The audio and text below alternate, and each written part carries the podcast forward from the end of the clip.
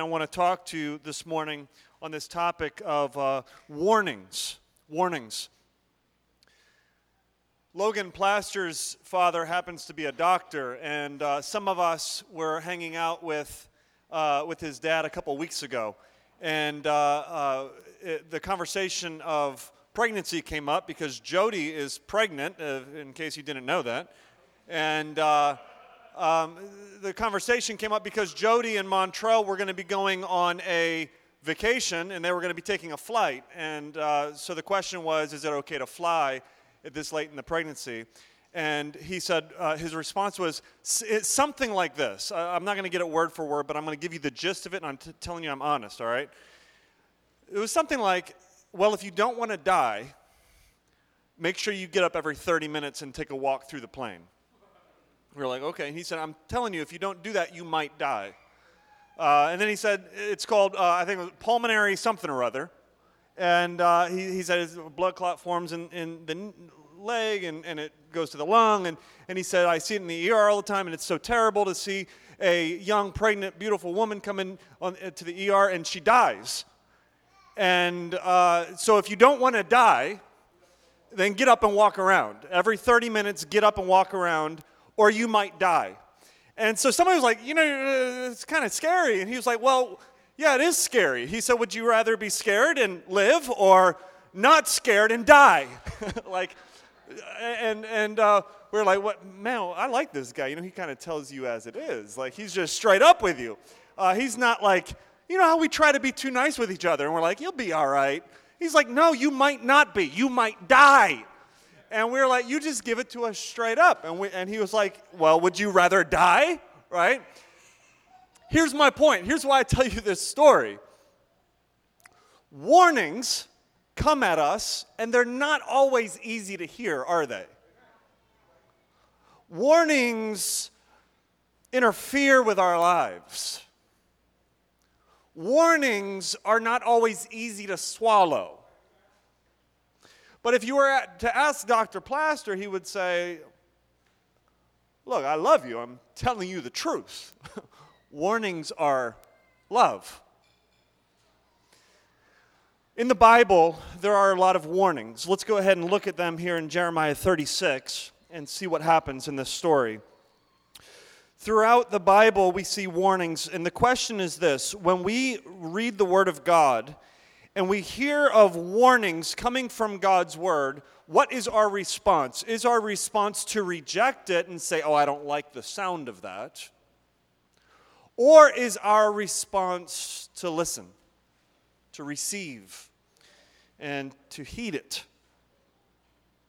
In the book of Jeremiah, we've been walking through this, and we, we've been seeing this theme over and over and over, and it's a theme of warning. Jeremiah the prophet has been warning the people that Babylon, oop, dropped my drink. Babylon is about to come. Now, we just saw in the last chapter that uh, the people were not obeying God, and this was uh, in, around the year 587 for those of you that care about dates. And uh, Jerusalem was being attacked, uh, and it was all kind of coming to an end. Now, in the next chapter, in chapter 36, which we're looking at today, Jeremiah goes back a couple years to the year 605. And he wants us to see something else. He wants us to see how people, particularly the king in this situation, rejected, outright destroyed God's word because he didn't like the warning that it contained. It's an interesting passage. I'll give you a quick summary of it. Jeremiah writes down the scroll. The scroll is confiscated by the king. And the king says, I don't like what I'm hearing. And the king burns the scroll.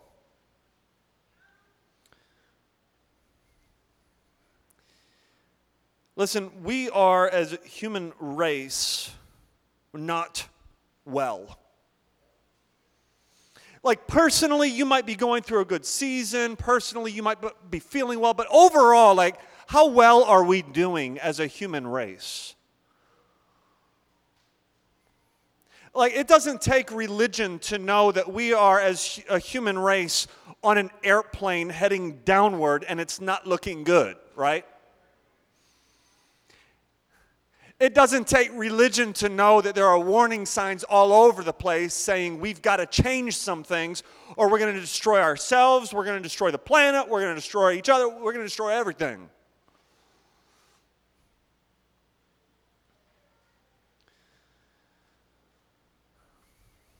Listen, when God speaks, He speaks because He loves us. Even the warnings that God gives come from love. If the great physician did not love us, he would just keep his mouth shut. But since God loves, he speaks, and some of what he speaks, as we've been seeing in Jeremiah, is a warning. And there are warnings all throughout the Bible. I think of examples of warnings in the New Testament warnings against greed, warnings against cheating, warnings against laziness, warnings against sexual immorality, flee sexual immorality, warnings against clinging onto youthful lusts. There are warnings all throughout the Bible, aren't there? Not to mention the warning that if we turn to anyone else other than Jesus Christ, we have no hope. There is no other name under heaven given among men by which you must be saved. There's a warning attached to that. Meaning, if you cling to another name or if you search for another name, you will be shamed. Not to mention the warning of hell, the wrath of God that is to come for those who reject Him.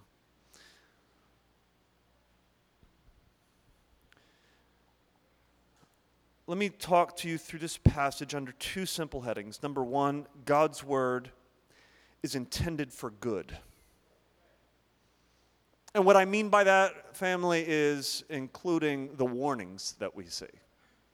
God's word is all intended for good. And number two, rejecting God's word means that we are rejecting what is good. Now, the story here is fascinating. We actually see in this chapter a glimpse into the process in which the Bible was written. So God comes to Jeremiah and tells Jeremiah, I want you to write a scroll. The scroll contains most likely Jeremiah chapters 1 through 25, meaning, for the most part, everything that we've been looking at. This is what was written down. It's a message that Jeremiah had been uh, proclaiming verbally to the people, and now it's being written down onto a scroll. Who wrote it? A man named Baruch. Baruch was a professionally trained scribe from an elite family in Israel. And he must have been a lover of Yahweh because he's risking everything to follow Jeremiah and to listen to Jeremiah's word and to work with Jeremiah. And so, Jer- uh, so Baruch becomes the scribe who writes this massive scroll. But it's not Baruch's words, they're Jeremiah's words, aren't they? Jeremiah dictate to Baruch. He says, I will tell you what to say, what to write. Write down these words, the message that God had given him. And that's the next point is it's not really just Jeremiah's words, is it? But in verse 2, we see that God actually directs Jeremiah to do this.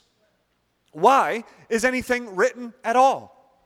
Listen, let me just say something really quick here. This was a verbal culture, it was an oral culture.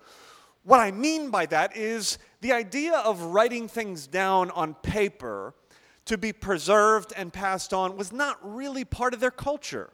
They passed on things verbally. They used words publicly, and that alone could very well just spread the message in and of itself. They didn't need in this culture to write things down. Why did Jeremiah write anything down in the first place? The answer is first because God told him to. God directed him, write these words down. Well, why would God want this written down? It's only because God intends for this message to be to have a wider audience than just the people of that day in that hearing. God wanted this written down so that this message could be passed on from generation to generation to generation. And here we are, almost 3,000 years later, hearing and receiving the word that was written down on this scroll.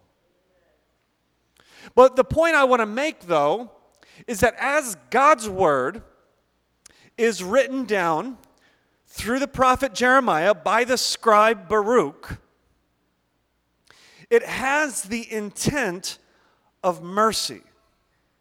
I want to point out to you the whole purpose, the whole intent of Jeremiah's message. And partly why I do this is because we, I, let me speak for myself, I often speak in unhelpful ways. When I open my mouth, it's not always mercy. It's not always grace. It's not always because I love you, right? A lot of times we open our mouths out of anger. A lot of times we open our mouths with, with a sense of condemnation or tearing somebody down. I have made so many mistakes with my words this last week, right? I'm not talking about my whole life. I don't have even, I don't, my, my memory doesn't work like that. But I know this last week I've made mistakes with words. I've had to apologize to my wife because of the mistakes I've made with words. Listen, when God opens his mouth to speak, he doesn't make a mistake. He never speaks out of condemnation. He never, never speaks out of anger or hatred. The only reason God speaks is because He loves us. If God didn't love us, He would keep His mouth shut and not say a word. The only reason we have the Bible at all is because God loves us. And so, what we see here is the intent for this message. Because, you know, a lot of people, they say the Bible is condemnation. They say the Bible is offensive. The Bible is unhelpful. Well, is the Bible good news or is it bad news? And I think Tony's right. The Bible is always good news. When we use the Bible, when we speak the Word of God, our use of it isn't to point people toward judgment or condemnation. Our use of the Bible is always, 100% of the time, even if it contains a warning, our use of it is always to point people to mercy.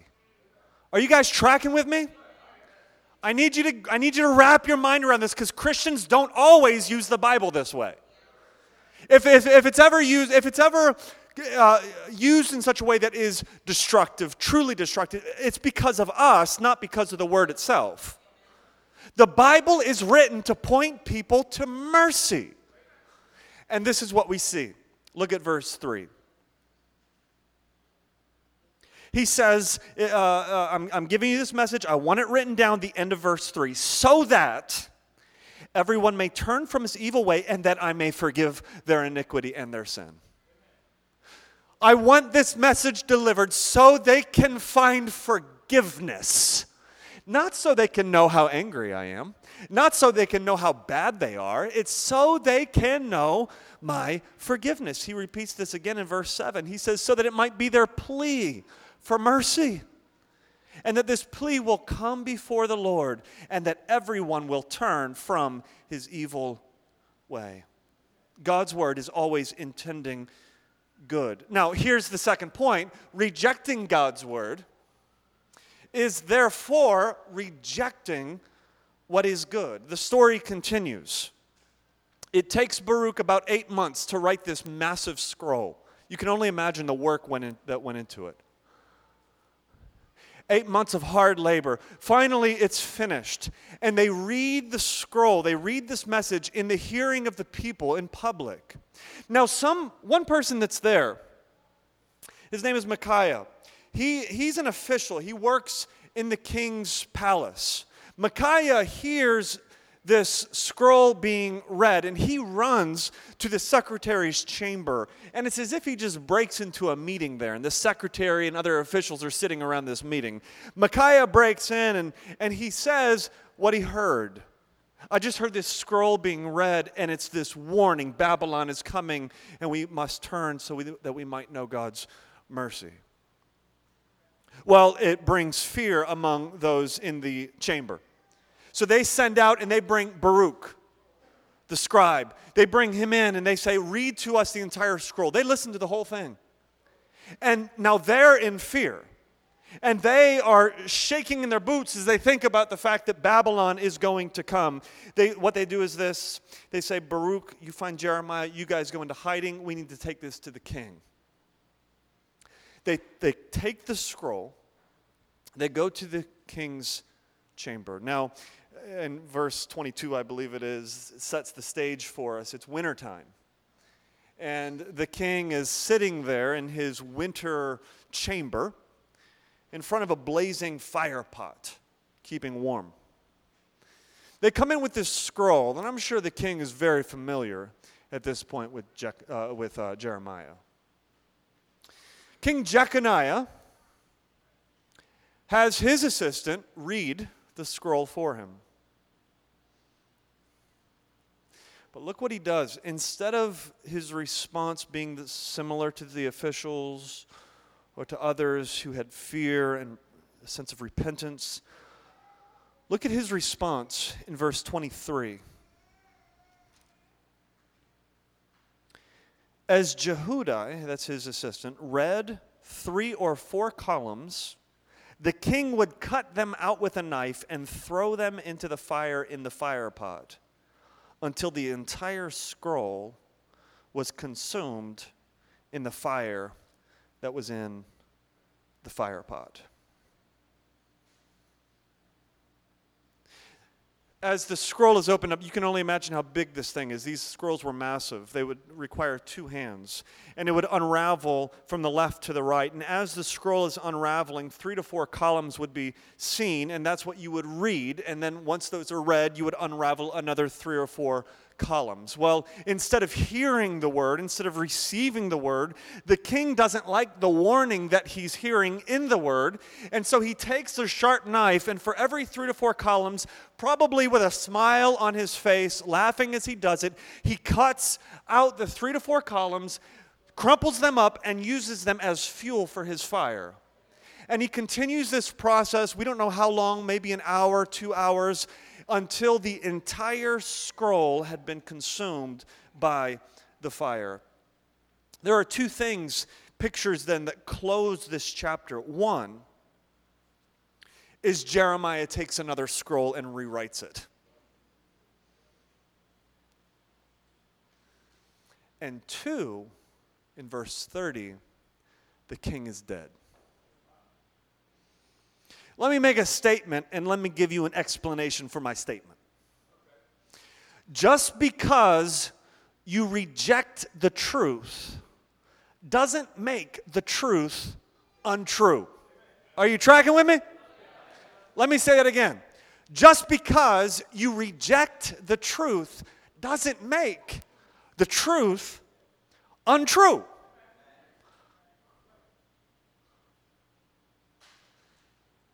I got a parking ticket some uh, time ago. And I was not happy with my parking ticket. I, I, feel like I've used parking ticket analogies in this church far too many times. And that's because I've had far too many parking tickets.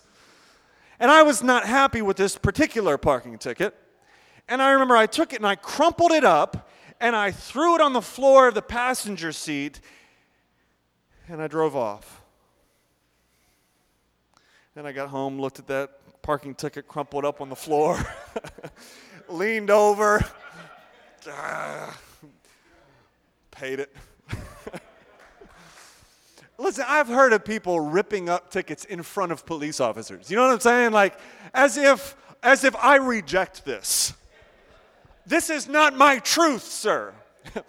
I will not pay this and I'm going to show you that I reject this, and I won't have to deal with it because I'm going to crumple it up and throw it on my floor. Well, just because you reject the truth doesn't make the truth untrue. Just because we say, well, I, that's not my truth, I disagree with that. Well, that's fine. But do you understand that if it is true, you will have to deal with it? Like, if it is true, the king is going to have to deal with the warnings that are coming at him.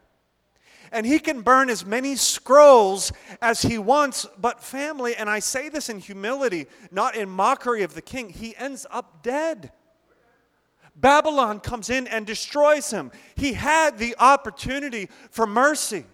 He had the doorway opened up to him. The Word of God came to him. The creator of this world was in this moment showing love and mercy to the king to give him this word, and the king rejected it.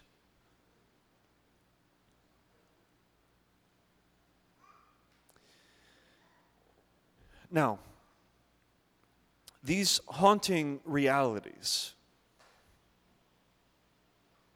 should humble us. The scroll is rewritten.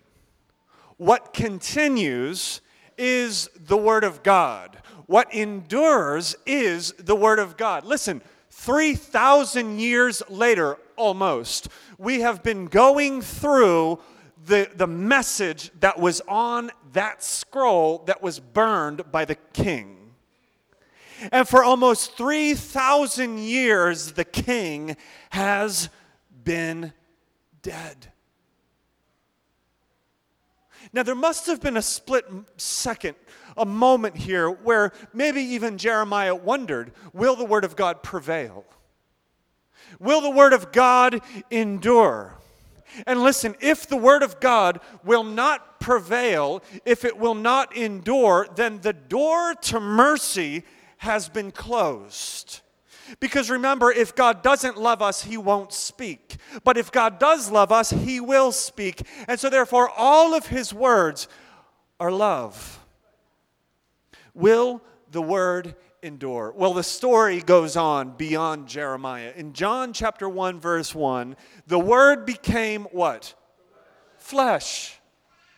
Who was Jesus Christ? The word of God took on flesh and came into this world.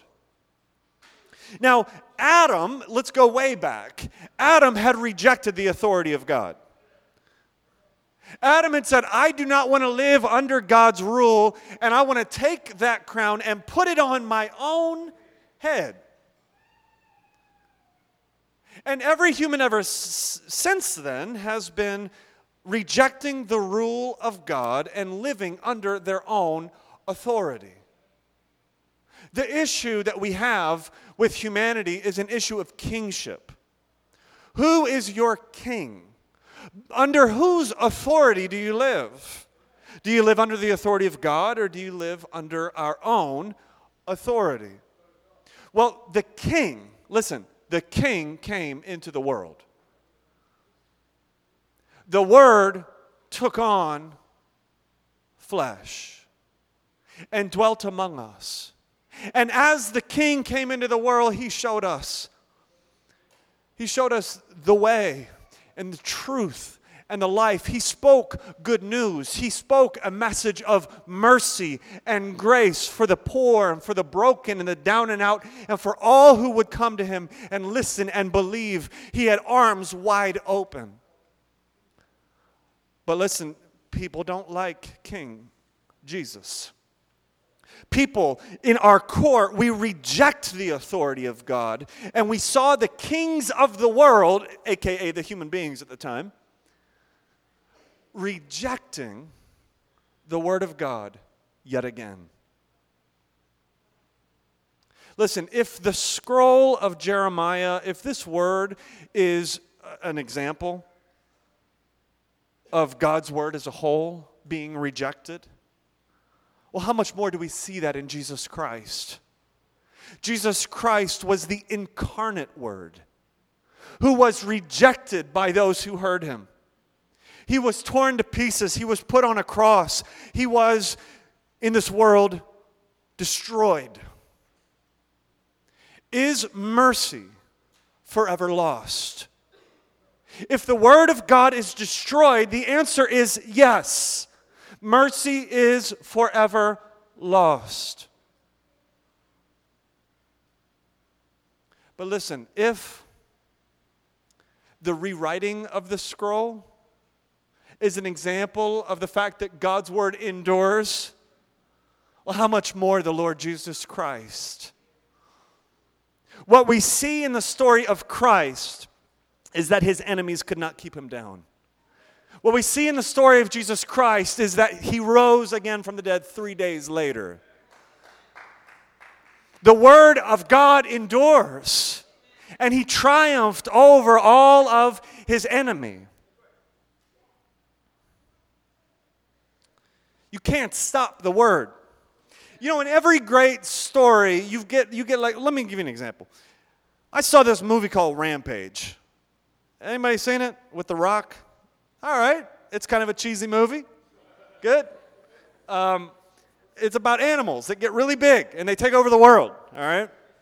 And in Rampage, The Rock, uh, toward the end, like the climax of the story, he gets shot, and you think it's all over. Our hope is lost. And he's lying, uh, I'm giving it away. He's lying, he's lying, he's lying on the ground. And uh, Kate, his assistant, gets captured and she's about to get killed. All right? I'm not giving anything away because you know how these stories go. Was The Rock dead? No, of course not. He's the hero. And in these kind of stories, the hero always wins, right? Out of nowhere, like I don't know how, but the bullet like didn't hurt him. Like he was laying out dead, and then all of a sudden he's like completely fine doing some CrossFit or something like that, right? And he comes in and he saves the day, and uh, uh, Dwayne Johnson is the hero, right? That's how these move. Every good story, there's this moment where the hero is rejected. The hero, it's, it's almost all over. And then somehow, he comes back and he saves the day. Listen, what we have here is a good story. God's word in Jeremiah is rejected, it's destroyed. It's their only hope for Israel. It's burned, but it's just rewritten. It's almost funny, actually. As soon as it's burned, Jeremiah's like, let's write another one. And the word prevails. Jesus Christ dies, and it seems for a moment that it is all over. Friends, if the resurrection didn't happen, it is all over. Our faith hinges upon the resurrection. If the resurrection of Jesus Christ didn't happen, the word would be destroyed and there would be no hope for mercy. But what happens is this Jesus Christ rises from the dead. Before we close, let me explore one more thing here. How is that good news for us? Because some of you might say, oh, that's cool. Dude rose from the dead. Good news for him, but I'm going to die. And I don't see anybody else rising from the dead. How is that good news? Well, remember what I said earlier he was a king. The king represents his people. Now, here's something crazy going on. What we see here in the story is a king who rejects the word and as a result brings the curse of God on himself and he dies. The king of kings enters into the world. King Jeconiah doesn't even hold a flashlight to this guy.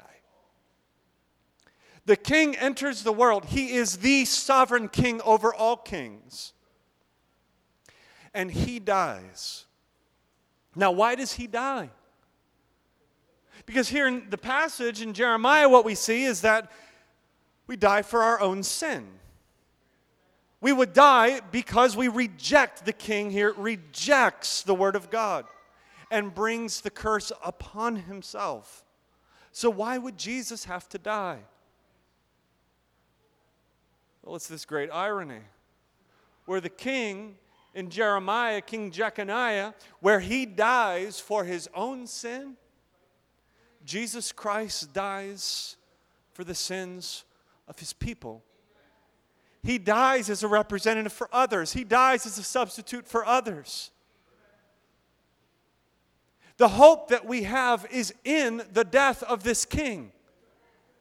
What's crazy is the death of the first king, Jeconiah, his death ended his opportunity at receiving mercy.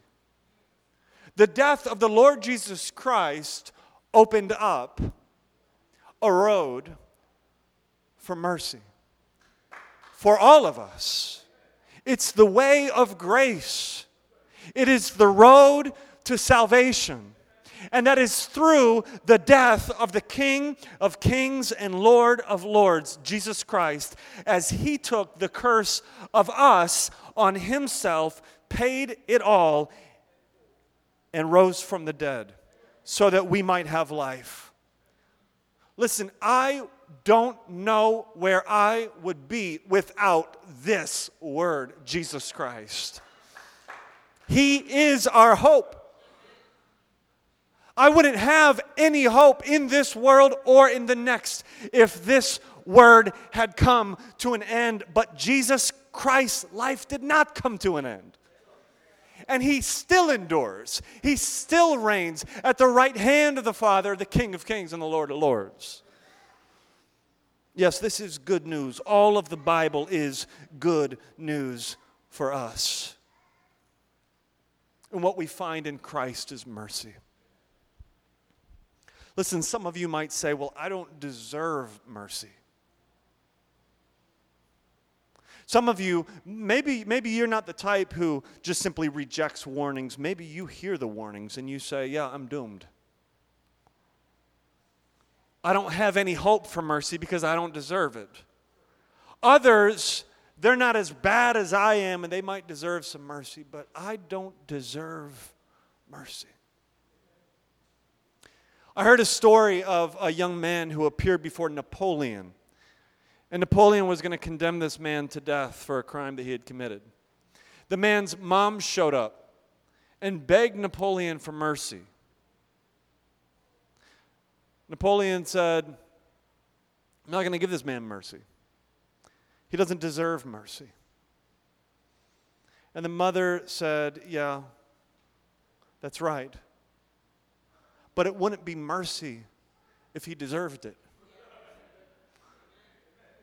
And Napoleon pardoned the man and let him live.